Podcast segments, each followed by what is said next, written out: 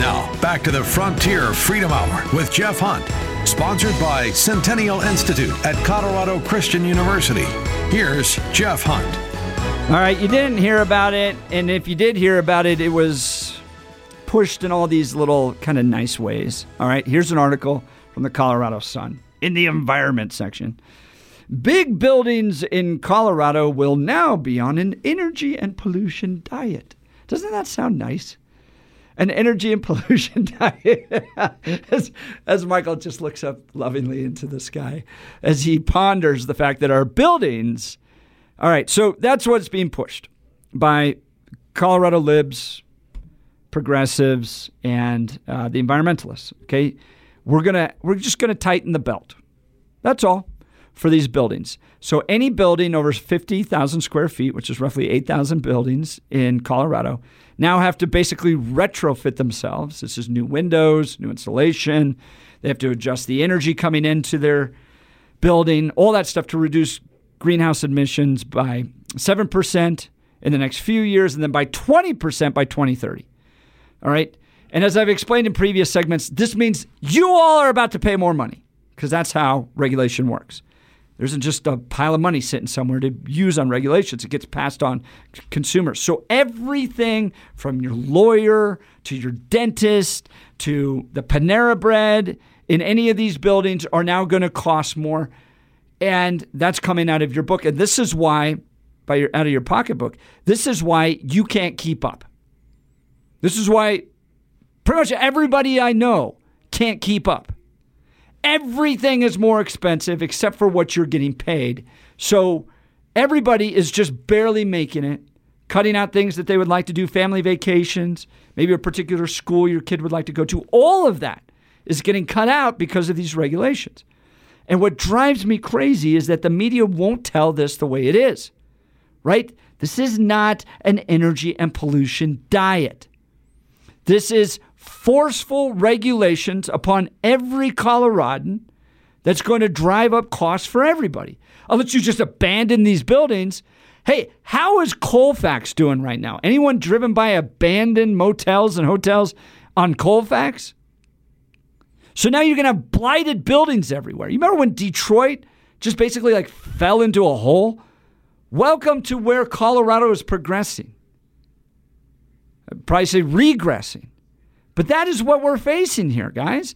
On the call with me today is Senator Kevin Lundberg, former member of the Colorado House of Representatives and the Colorado Senate, where he now sits on the Board of Trustees at Colorado Christian University. So we know now what this is going to do, Regulation 28. We know it's going to affect every big hospital, every big church, every big business. Coming for manufacturing will be next. Coming for small businesses will be next. This is an agenda driven to get you off of coal and fossil fuels and natural gas, which, by the way, are abundant and cheap and actually do more to drive people out of poverty than anything else. Driving a, a, electric hybrid car is only reserved for people that are wealthy. You remember when Pete Buttigieg said we just need to get people to buy an electric car?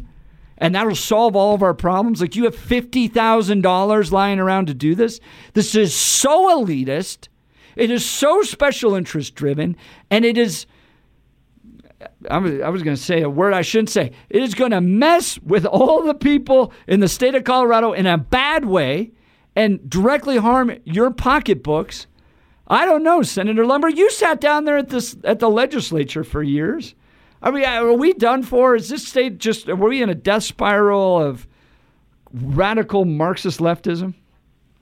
Not yet, but we're real close because they're the folks that are in charge right now. But uh, I mean, yeah, I I turned out in 2018, so I've been out about five years, and I have seen such a dramatic, harsh turn to the left. I mean, we fought a lot of battles back when I was in uh, in there, but uh, but uh, we had a fighting chance, and right now we we're just watching this uh, screen by us. Uh, we will be in that intractable death spiral if things don't change in a very short time, because they've they've set up this you know this this uh, uh, date of 2030 where they've where they're requiring these big buildings to comply to this requirement. And then you mentioned uh, uh, industrial production. Uh, because that's exempted from this bill if it's a manufacturing plant. But there's another uh, piece, and actually this month, the uh, Air Quality Control Commission and the Department of Health are are dealing with industrial greenhouse gas emissions, and it's the same goal: uh, reduce emissions by 20% by the year 2030 compared to what they released in 2015. Well, you you know you you somebody might be able to creatively come up with a, a, workable solution somewhere in some businesses, but some of them are just locked into a, a, a, you know a system of production where they can't change that. But the state steps in and says, "I'm sorry, you have to do this, or or you have to go out of business." A lot of folks are going to be doing that. Well, you know, you talk and, about two, people having two or three jobs. Well, some of those jobs are going to go away. and they're picking winners and losers. I mean, the fact that like yeah, marijuana, one of the most resource intensive crops out there. You have to constantly water it. It has to be under lights all the time. And yet, you know, we're not going to put these types of regulations on those guys. But, you know, if you were manufacturing, you know, bolts and, uh, you know, name anything else out there, we're going to clamp down on you. You're this picking, cheese. this yeah, the, yes, making cheese. This picking of winners and losers is so crazy. I don't know. It, it, I don't know. Is, and people need to know, and the media doesn't want to, to point this out. This, these are the real big stories that need to be out there. Right. You know, it's like right now we've got uh, um, some things on the ballot, like Proposition HH, and you don't see frontline stories about how this is going to increase the uh, uh, the tax burden you have. No, they they uh, soft sell it. Here, let me go back to you started the program on uh, on this particular issue by by uh, quoting a headline from the Department of Health where they they said Colorado establishes new standards for large buildings to use less energy, reduce costs for owners and tenants. Well, where do they get this reduced cost for owners and tenants? I'm going to tell you, if you have a big building, you're looking for cost savings all the time right. to optimize. Be be it a nonprofit like House and Neighborly Services that I mentioned up in Loveland, or a, or a hospital, or an apartment building. You're trying to to you know protect the bottom line. Well, if it was really cost effective you would have done this without the regulation. But if it isn't cost effective, that's where the government steps in and says, we don't care what your bottom line looks out like because this is what we're going to force on you. And it is big time bad news for everybody in the state. There's this line in this press release that says owners of buildings that do not meet the standards will need to explore options to use less energy or reduce greenhouse emissions. So it, it's this is what the government does. It it forces you into kind of this binary limited choice option. So let's say like yeah. you have the choice yeah, to, and- to kill yourself um, by either taking uh, uh, you know uh, by hanging or by electrocution. We in our kindness are going to provide flexibility in your choices yeah. as it relates to you killing yourself. And then it's just that's, that's how this government option uh, operates here. It seems pretty similar in in its logic. Yes, um, you know, and and and I want to go back to one other detail, and that is what they're trying to do is reduce carbon dioxide output.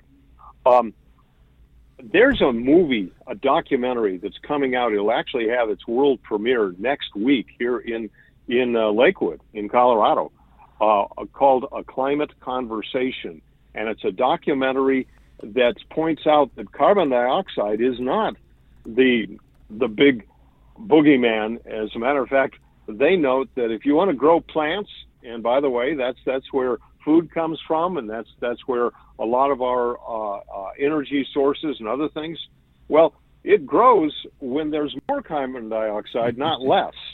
Uh, I people need to watch this because I want to debunk the basic premise they have in all of this nonsense. Yep. yep. And that is somehow carbon dioxide, uh, which which is a uh, a, a tiny tiny trace element or a molecule with, within the atmosphere. Tiny trace means four hundredths of one percent.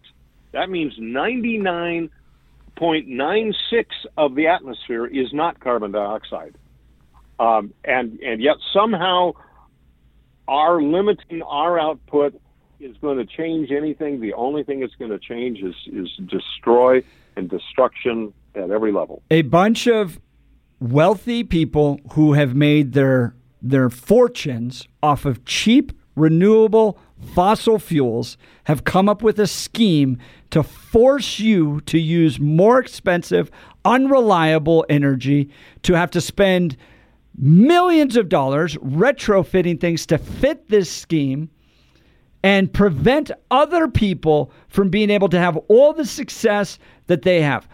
Fossil fuels raise the standard of living for everybody and should be embraced by this country and supported. We should unleash the energy potential, if at anything, at least allow nuclear, which they won't allow. All right, we're at the end of this show, friends.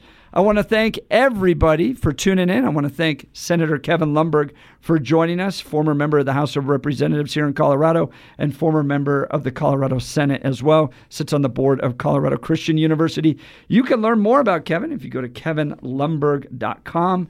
That's kevinlundberg.com. Kevin, thanks so much for being with us today. Well, thank you, Jeff. I enjoyed the, having a chance to talk about these important issues. Friends, you can get more information about us at frontierfreedomradio.com. Frontierfreedomradio.com. As always, we're fighting the good fight at the Centennial Institute. We'll be back with you next week. Till then, God bless you and yeehaw.